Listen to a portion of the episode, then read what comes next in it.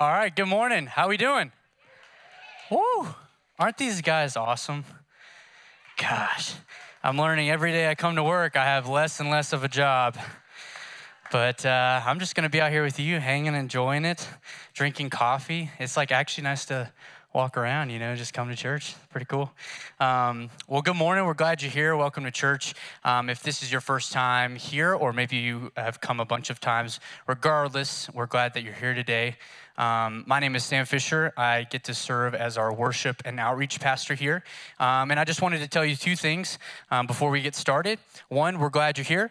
And uh, if this is your first time, we are all about helping people follow Jesus. So everything we do today, um, the worship, the people that you talk to, um, everything is in uh, hopes that we can help you follow Jesus and in turn help others follow Jesus. The second thing I want you to know is I am not the lead pastor. Our lead pastor is Matt uh, Wolf over here to my left. Um, and he's crazy because this is the second time he's allowed me to stand up here with a microphone so yeah, I don't know what he's thinking, but if we could just start, you know, praying for him, keep him in your prayers and thoughts as he's leading us. Um, but I'm glad to be up here. I really am. I'm, I'm always excited. Once I step, step up here, you know, it's exciting, but the, the leading up to it, you're always like, I don't know what I'm going to do. So I want to keep it simple today. We're uh, in a new series called Giant Slayer.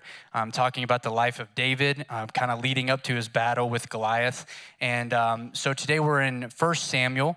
Um, and before we get going with anything, I just wanted to take uh, one second and read this scripture um, to you. It's out of John 3.16. You may have heard this scripture before. It's probably one of the most famous scriptures, but it's a, uh, really what we build our faith on as, as Christians.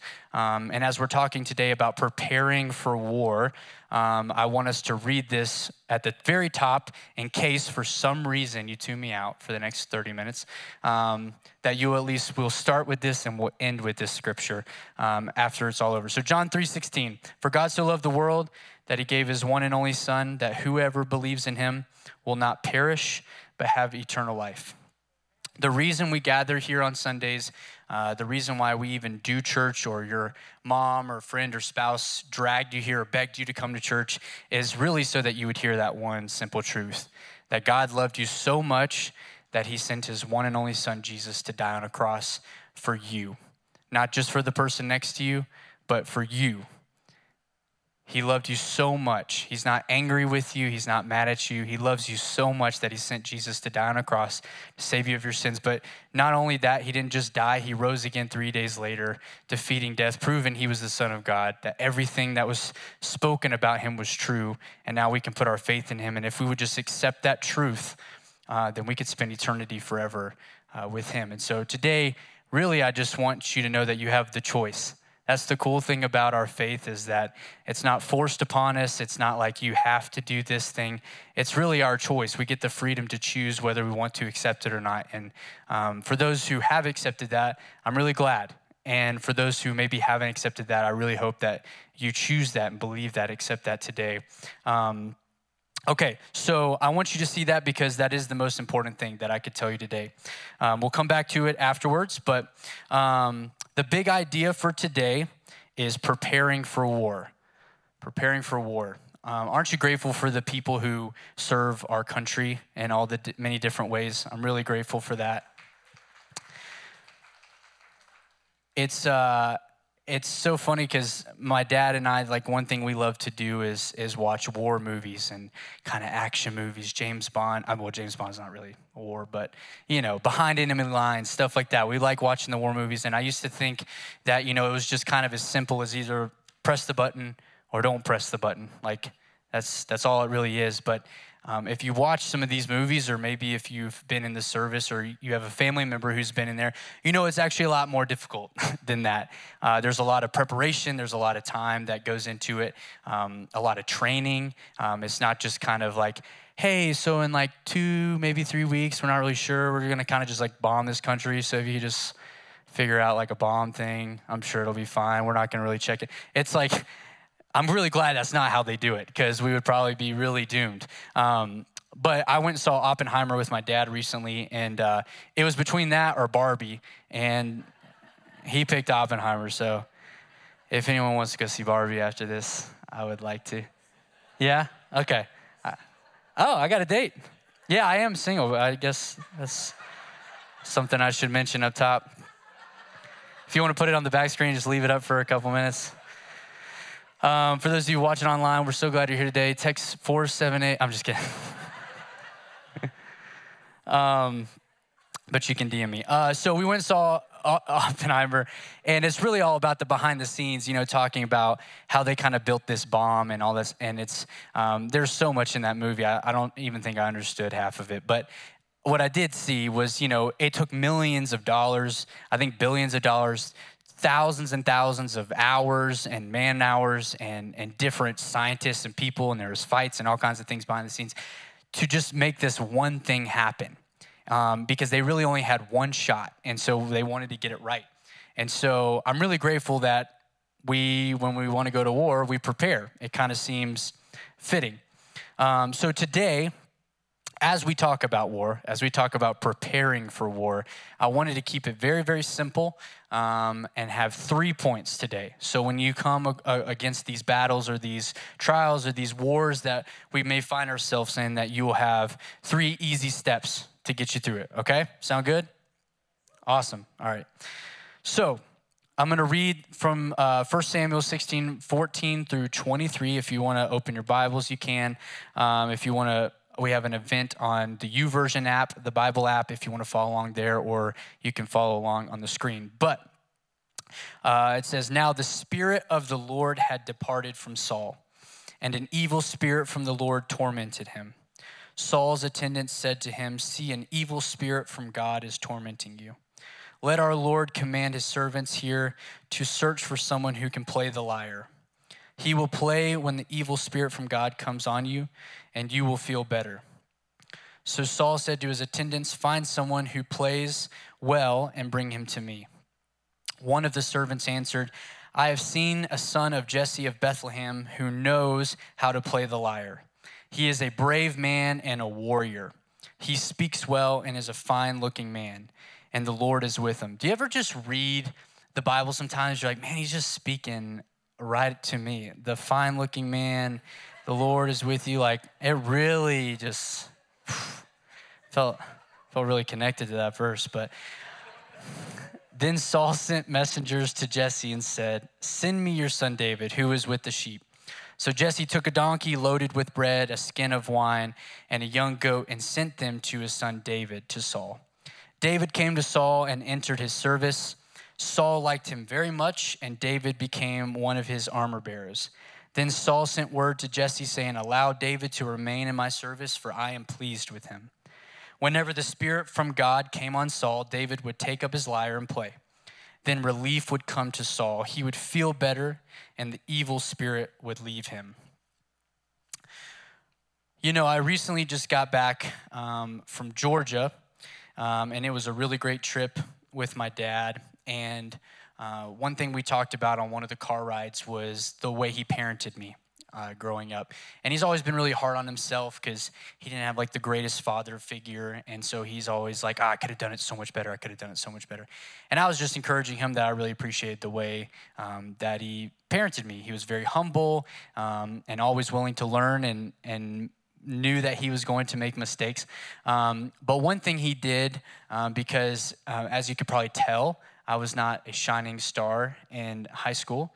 And uh, I did some crazy things sometimes and, and so my dad would obviously have to reprimand me from time to time and what he would do is we would just kind of have this thing where we'd be in the car we'd be riding home and instead of just like starting to yell at me and, and go crazy he would just he'd have a big old dip in his mouth and he'd have the one arm on the thing and he'd go well that was pretty stupid huh yep so probably not going to do that again right yep because you know what will happen if if it does. Like, yep. All right, good talk. Let's not do let's not be stupid. I was like, sick. All right. And that was usually enough because Bruce Fisher with, you know, just dip falling out of his mouth with the big old mullet, like I was I was scared straight, you know. But if it didn't work, then he would navigate to the second step, and which was a whooping.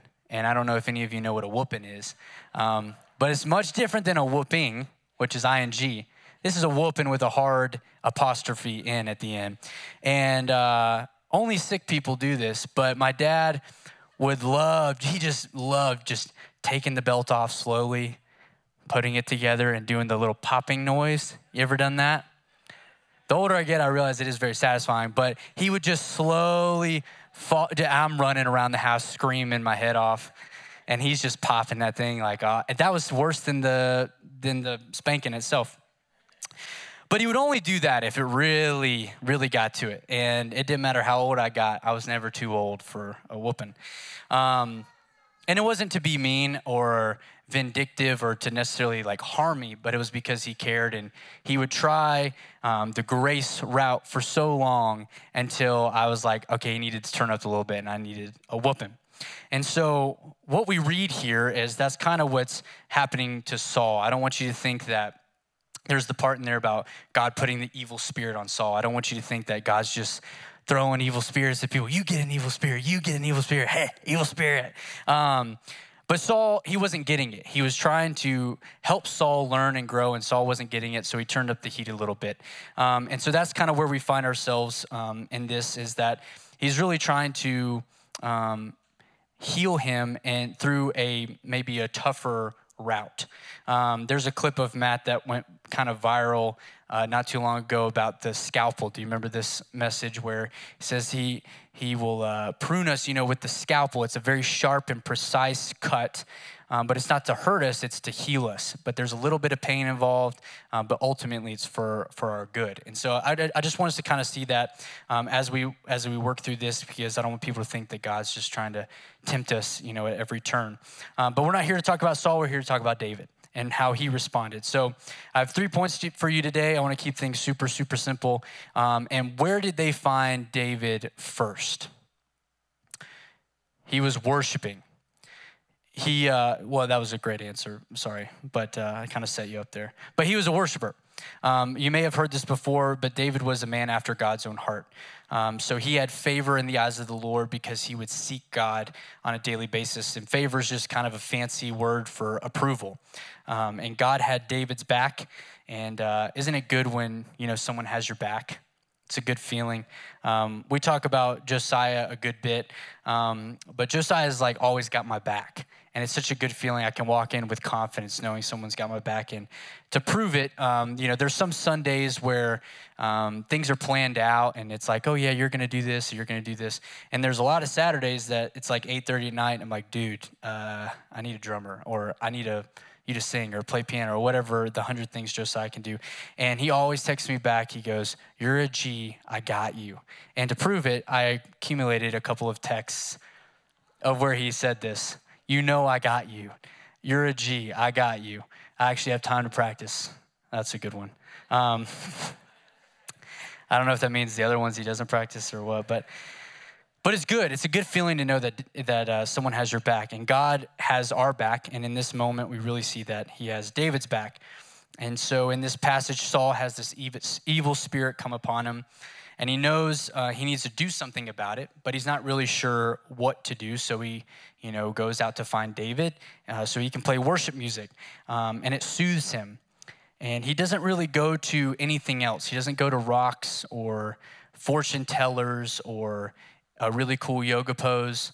Um, he goes to God first because he knows, hey, when this spirit is upon me, I really don't know what to do, but I know when I get in the presence of God, it soothes me. There's a peace that comes over me, and I just need to get into the presence of God every time I feel this feeling. And I know a lot of us, when we feel attacked or worried or frustrated or unsettled, we go to a lot of other things first before the presence of God. And I think right here we see worship first, not second, not third, not last, but worship first. Saul knew if he could just get in the presence of God, that something would change, something could shift. But that's also how they found David a shepherd boy who was known for worship. He wasn't seeking to be anything other than a worshiper. And because of that, he was now asked to serve at a higher capacity. I know for me, it's the days that I like start my day listening to music that things begin to change a little bit. I'm a little more grateful. I choose I treat God less like a genie um, than the days that I don't. And I'm going to talk about my team um, a lot here today because I think they're uh, great examples of this. Um, but you got to start your day with it. Let it change the outcome of your whole day. Sometimes, uh, you know, you might be in the middle of your day and, and somebody ticks you off or, you know, you have a really hard call or something like that. Just take five minutes, stop, pause, begin to worship, speak to God. We're not, I don't think we're sound enough sometimes to be able to, to do these things on our own. We need to lean on God because He wants to help us. He wants to walk us through. He wants to fight these battles with us and for us, but we have to be willing to let Him do that. Um, there's a lot of times, uh, like the older I get, I think the more quick tempered I get. Um, hopefully, none of you have ever seen that uh, part of me, but it's, it can happen. You know, I get a little more short fused, and uh, I'm such a fast mover. I don't like to slow down. I don't want to take the time to do it. It feels like a waste of time. It's like I just don't have the time for it. But I was talking to Matt about this, and he's like, man, when it happens, just go to a dark space, just take five minutes and just pray to God and just sit in his presence for a second. And I started doing that. Sometimes I'll, I'll kind of, you'll see me go to the back here, and a lot of times I'm working or I'm getting something or changing something. But sometimes it's because I need to be alone for five seconds.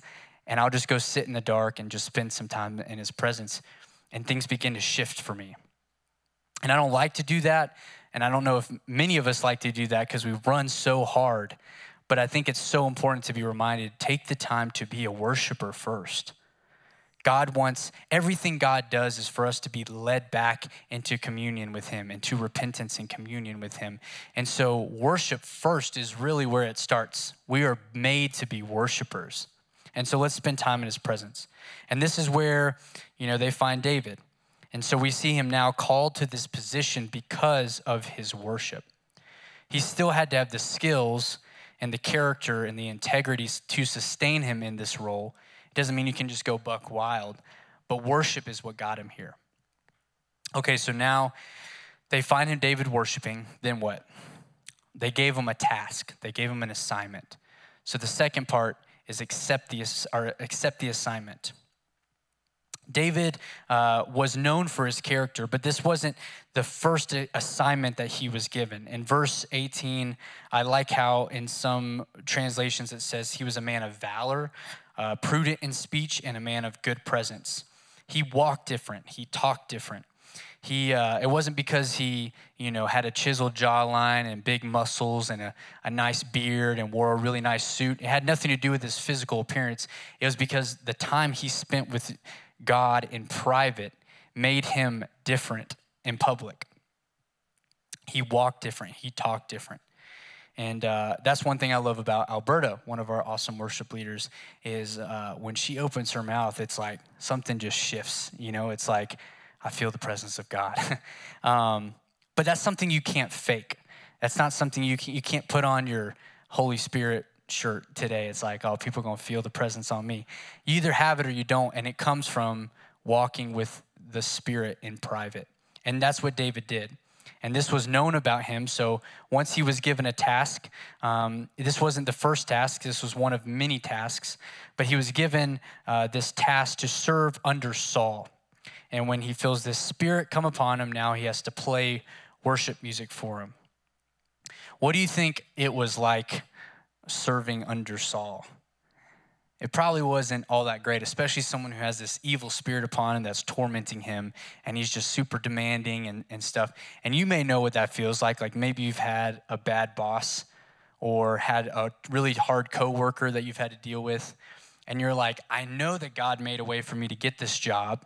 I know that He provided for me, and I know I'm supposed to be in this thing. He called me to it. I know He called me to it. But working with this person, this is the toughest thing I've ever had to do. Or this task, like I thought I was gonna come in and do something completely different. I've been baited and switched before. I thought I was doing one thing and now I'm doing the other. But he made a way. And so, are you gonna accept the assignment or not? The calling. Uh, they may not all be flashy and super pretty or very easy, but do you think that being a shepherd boy is as nice as being a king? but he had to be shepherd boy first before he could be king. Luke 16:10 says, "One who is faithful with very little can also be trusted with much, and whoever is dishonest with very little will also be dishonest with much."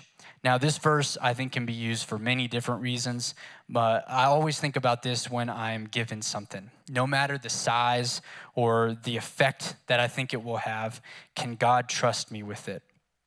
And will I do my best with it? Because if so, God can maybe give me something bigger the next time. And if not, He might not be able to trust, trust me to give me something more, which is kind of back to my point from earlier when I started that it's been so cool to see this church grow and be a part of like seeing God move, it's like I really feel like God is trusting us with little and then he just gives us a little more, a little more, a little more. And he can trust us because we've been faithful with the little. And this can be used definitely for money or a job or, or really any application. But David was so faithful with the little, so now God was trusting him with a little more. Some tasks are hard and are not pleasant, but it serves a purpose. And David was more concerned with serving God and what he called him to do over his own preferences and desires. Probably because he worshiped first, he spent time with the Lord and was aligned with what God was trying to do. What about my dreams and my desires? It doesn't mean that all of those have to go out the window, but I do think that our priorities and our perspectives shift when we're aligned with what God's trying to do.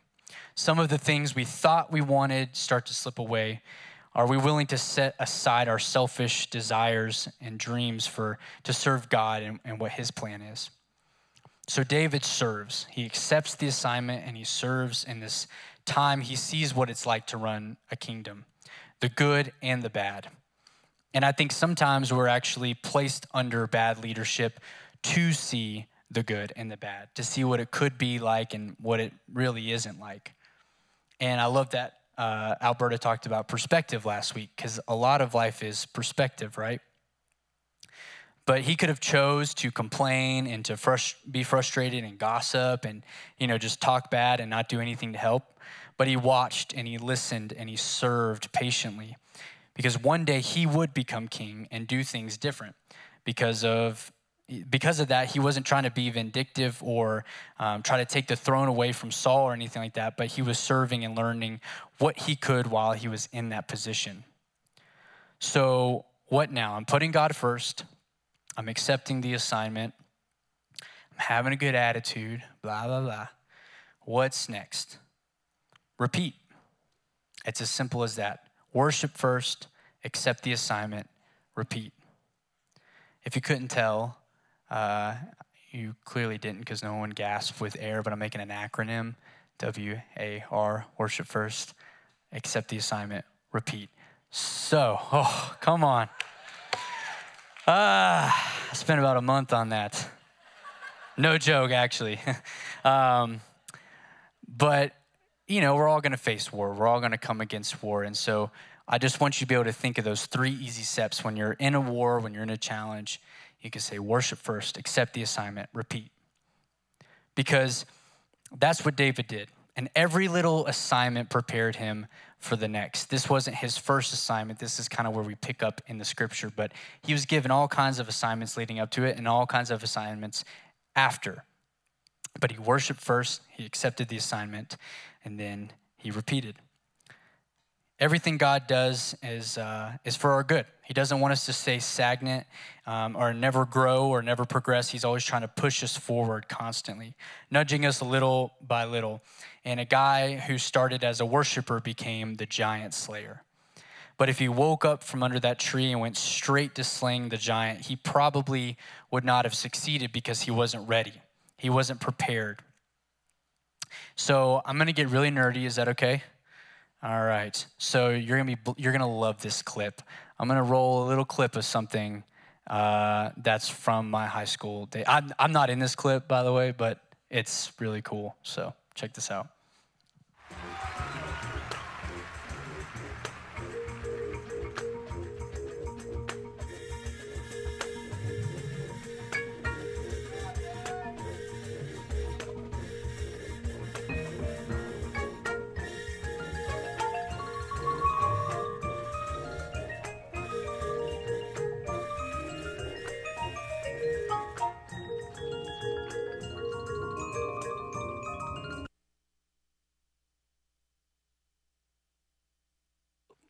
There it is. That's pretty sweet, yeah. You want to watch it again? Yeah, we can watch it again. We can watch the whole thing. It's 12 minutes. Y'all have 12 minutes? I have a little more time. Uh, so that is a little thing called marching band. If you haven't heard of it, pretty sick little activity. Um, definitely makes you the most popular kid in school. If you're in high school and want to be cool, join marching band and you'll shoot right to the top, the top of the bottom. Um, but that looked cool, right? You got all the shapes happening. They're doing the circles, and they're all like, I don't know. I love it. I think it's cool. But what you don't see is the months and months prior um, when you're all together in a sweaty auditorium and you're learning just parts of just sections by sections in different sections. So you have the trumpets over here learning a part, and you have the tubas over here learning a part, and the drums are over here learning a part, and everybody's kind of figuring it out. And then you kind of put another piece together, and then you put another piece together, and then you kind of come together and you play one chunk of the of the show, but not the whole thing. And then you kind of do the other stuff. Then we got to go outside and do it. So now we're going to play outside in the sun, and it's like, whoa, this is way worse. But I haven't even marched yet, so now I got to march, but I don't know where I'm going. So we got to learn the drill, and then that that shape doesn't work. So we got to scratch that, relearn the drill, memorize. It's craziness. But each, but then you get to the end and it's like, this is really cool. Like this looks awesome and everybody's in tandem and we're all like rocking and flowing. But that's that's kind of like what God is doing with us, right? It's he's taken starting with a really small piece. Hey, I want you to learn this one little chunk, and then let's move to the next chunk, and let's move to the next chunk, and move to the next chunk. And everything previous was to help you with the next, and you're building like building blocks right on top of each other. And you can't just jump to the end, but all those little preparation that helped you get to the finished product. If you just jump to the end, you might not be ready for it. But along the way, you're building confidence, you're building strength, and where you're just so ready at the end to, like, I got this. I want to do it. I'm so ready to do it. And I think that's what God was doing with David, preparing him in little pieces until he was so ready to face the giant. That's the pruning that we talked about in our last series, slowly chipping away until the rock is no longer a lump, but it's a beautiful sculpture. It takes time, though. It's not overnight. It's hard and it hurts and it's painful, but it's for your good. It's not to harm you. And I think we have to look at it like that because that's what it is. War isn't fun, but it's coming for each and every one of us. And sometimes I'll go back and I'll, you know, watch shows from high school that I was a part of.